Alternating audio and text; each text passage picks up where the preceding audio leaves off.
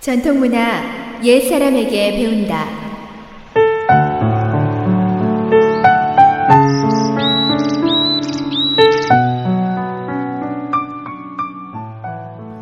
SOH 청취자 여러분, 안녕하십니까? 전통 문화 시간입니다. 오늘 이 시간에는 중국 산동성 정도현에 있는 방산에 대한 전설을 소개하고자 합니다.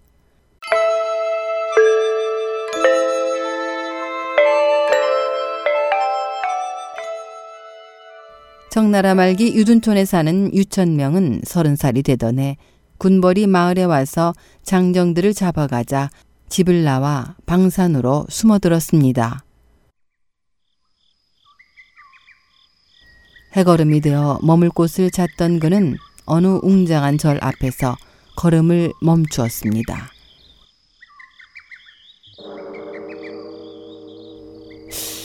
이런 깊은 산 중에 이렇게도 큰 사찰이 있다니.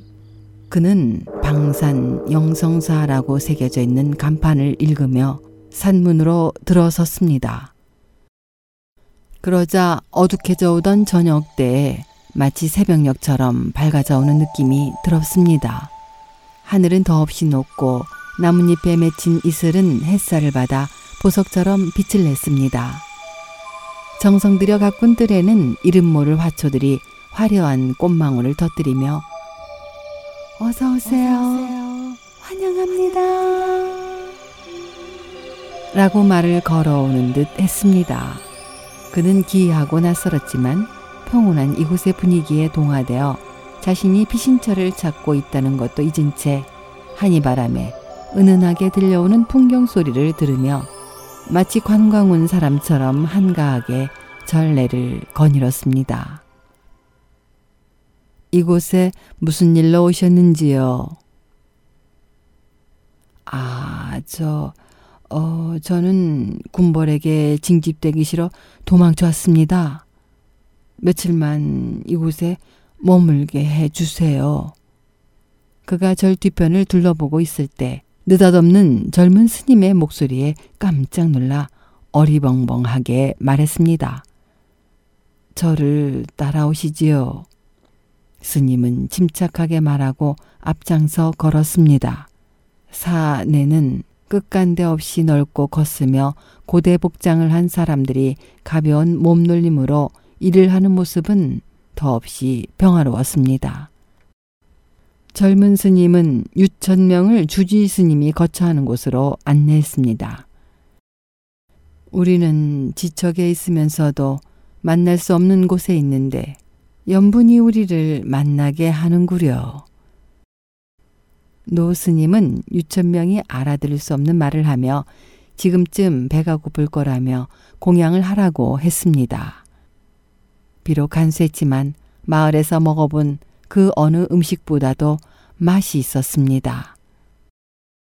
내게 고서가 하나 있는데 사람의 운명과 기륭화복을 예측할 수 있는 것이요. 이것으로 호구지책을 할 수 있을게요.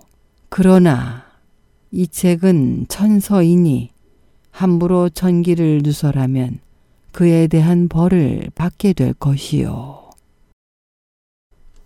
고서를 받아든 유천명은 주지 스님에게 작별 인사를 하고 산문을 나서서 다시 한번 스님에게 큰절을 하기 위해 뒤돌아보았다가 매우 놀라지 않을 수 없었습니다. 그 큰 절의 종적은 온데간데 없고 황량한 벌판뿐이었습니다.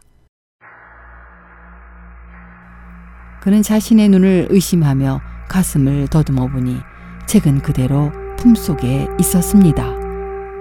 그는 자신이 도망다니는 처지라는 것도 잊어버리고 흐리멍덩한 정신으로 마을을 향해 발길을 돌렸습니다. 그런데 그는 또 한 번 자신의 눈을 의심하지 않을 수 없었습니다.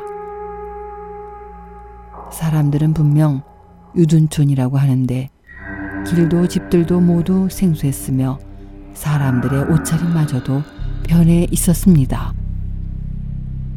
그는 물어 물어 간신히 자신이 살던 집을 찾을 수 있었으나 그곳엔 자신이 살던 흙집 대신 청규화 집이 들어서 있었습니다. 그는 차마 그 집에 들어설 수가 없어 자신을 아는 사람을 찾으러 마을을 헤매고 다녔습니다. 그러다 길가의 바위 위에서 쉬고 있는 노인에게 혹여 유천명을 아느냐고 물어봤습니다. 아니, 젊은이가 유천명을 어찌하시오? 그는 나와는 중마고라오. 그는 50여 년 전 가출했는데 아직도 깜깜 무소식이라오. 할아버지가 그럼 이웃집에 살던 허영달이란 말이오?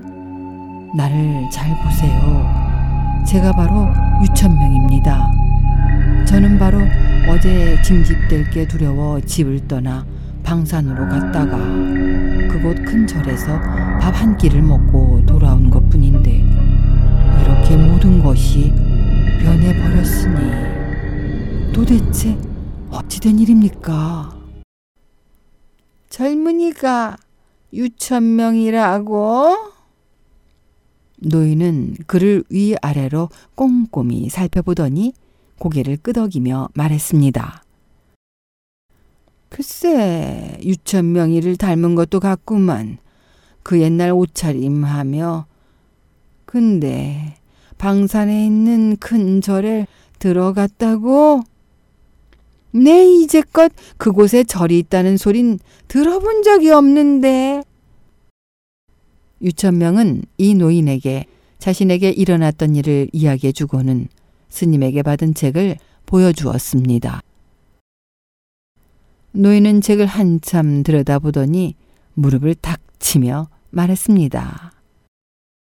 알았다, 알았어.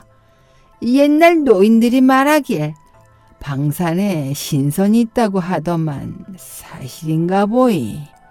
아, 이 책을 보니 자네가 다른 세상에 갔다 온 것이 확실한 것 같네.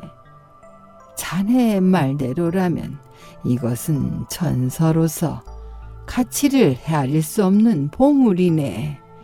위로는 천문, 아래로는 지리를 동달하여 우주의 건곤을 가슴 속에 품은 것과 같으니 천하를 돌아다녀도 굶지는 않겠네. 아마도 자네가 신선의 세계에서 밥 한 끼를 먹은 시간에 이곳에서는 50년의 세월이 훌쩍 지나가 버린 것 같네. 이때부터 유천명은 고향을 떠나 전국을 유랑했습니다. 들리는 소문에 의하면 산동에서 유선생이라는 얼굴이 붉은 100세 넘은 노인이 점치기와 풍수가 매우 정확하다고 하는데 그의 외모는 그저 4, 50세의 중년으로 보인다고 합니다. 그는 몇 년 전 대도에 들어 정법을 얻었으며 어느 시골에 정착해 살면서 열심히 수련하고 있다고 합니다.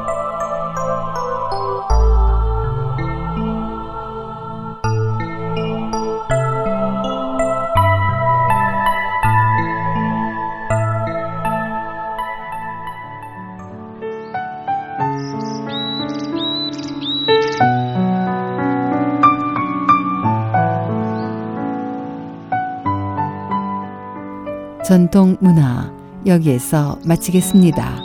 다음 시간까지 안녕히 계십시오.